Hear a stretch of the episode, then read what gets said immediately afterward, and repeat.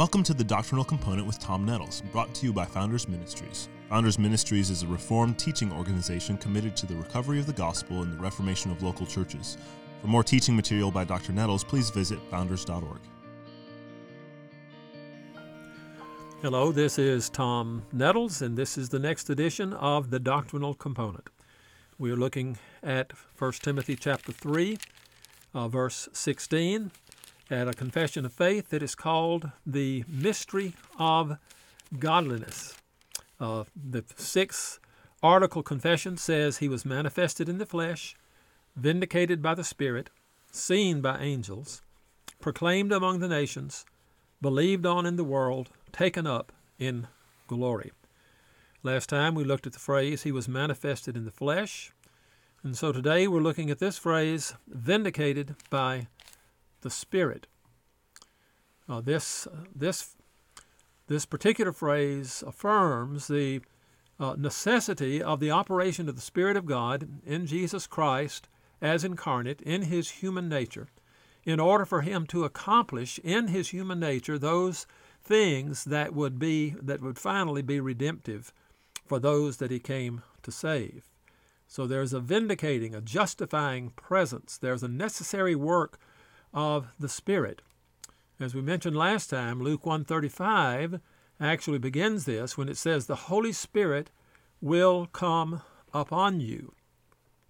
Uh, this mysterious operation of the Spirit was when the Spirit came upon Mary and uh, created within her egg a true human being out of her own body. Uh, the Holy Spirit fertilized her egg, as it were. And then at that same moment, without any separation in time, that same text tells us, and the power of the Most High will overshadow you. Now, the Most High has already been used in that text to refer to God the Father. So, what we have happening in the womb of the Virgin Mary is the establishing of a true human nature that is at that very moment also embraced by the eternally generated Son of God, the one who eternally is Son of God, generated by the Father, is within her at that time becoming one person with the human nature that has been created by the Holy Spirit. So that is the first element of the mystery of godliness.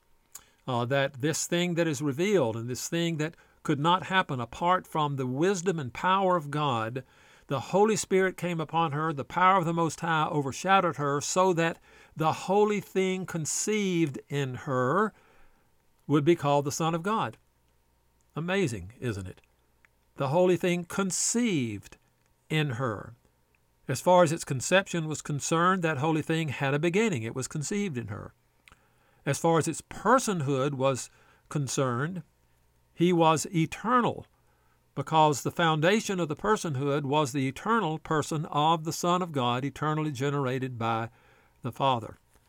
And so this incarnation, as we've already said, was necessary for the work of redemption, but we see that it was the work of the Spirit that brought about the pure human nature that was conceived in the womb of Mary. So that is the first element that we find of the Spirit vindicating the one who became incarnate. We also read uh, in Luke 2:52, Jesus increased in wisdom and in stature and in favor with God and man. Now, this is something that did not happen specifically in his deity. As Son of God, he was always beloved. He shared love with the Father from before the foundation of the world. But in his humanity, though he was never sinful, never corrupt, nevertheless, each step of the way he increased in wisdom. His humanity increased in wisdom. His humanity increased in stature. And as uh, he continued to live in obedience to the Father. Uh, he increased in favor with God as a result of a maturing righteousness uh, that was with, within him, a maturing obedience that we find in him. Uh, and he was increasing in favor with man. In chapter 4 of Luke, verses 1 and 2, we read, And Jesus, full of the Holy Spirit, returned from the Jordan and was led by the Spirit into the wilderness. And so, after his baptism, he was full of the Holy Spirit. The Holy Spirit descended on him in the form of a dove at that particular moment, uh, preparing him, filling him for the specific task he had in his ministry of achieving a perfect righteousness, of uh, teaching the things of God, those things that uh, were eternally present in the mind of God and in the mind of the Son of God, uh, that those things that he is to tell us, he speaks those things that come from the Father, and it is through the power of the Spirit that these things are accomplished. Uh, so he was led by the Spirit into the wilderness then, and was strengthened by the Spirit during this time of temptation. Romans 1 4 says then, He was declared to be the Son of God in power, according to the Spirit of holiness, by his resurrection from the dead. Now, it does not say that he became the Son of God, but he was declared to be. Uh, when he was resurrected from the dead, he was resurrected, of course, in his humanity. But this declaration that this same one that was resurrected with a glorified body in his humanity was also the Son of God, this resurrection in power was accomplished by the Spirit. As the Spirit had been with Christ from the moment of his conception, from the time of his baptism, from his wilderness temptations, uh, throughout his ministry, so in the resurrection, we see the Spirit still active in this one who is both God and man, showing us the true Trinitarian operation uh, for our redemption, and the fact that the Spirit still is vindicating Christ in his humanity, showing that his death has been accepted, that he is perfectly righteous, and that he is the one through whom death is conquered. We see this stated clearly in Hebrews 9:14 when the writer there says, "How much more will the blood of Christ, who through the eternal Spirit offered himself without blemish to God, purify our conscience from dead works to serve the living God?"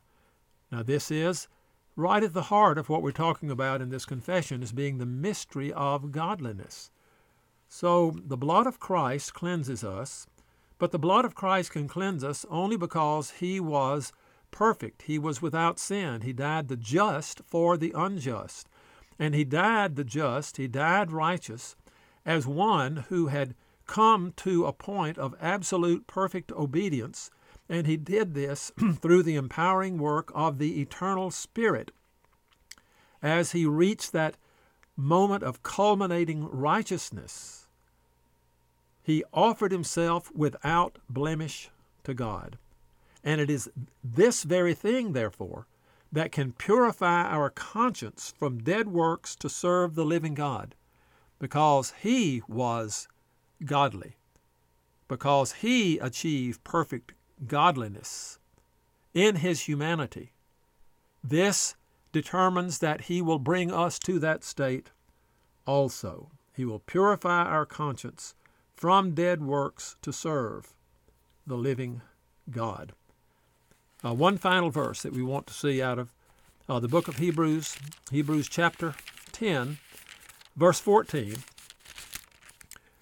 which uh, gives us a very in, encouraging note about uh, the work of Christ. For by a single offering, he has perfected for all time those who are being sanctified. And the Holy Spirit also bears witness to us. For after saying, This is the covenant that I will make with them after those days, declares the Lord, I will put my laws on their hearts and write them on their minds. Then he adds, I will remember their sins and their lawless deeds no more. So Christ himself has perfected for all time those who are being sanctified. And this is done through the operation of the Spirit of God on our hearts and minds, because the Spirit also brought Christ to that point of perfect godliness by operating upon his heart and mind. I look forward to speaking with you about the next phrase in our next edition of the doctrinal component.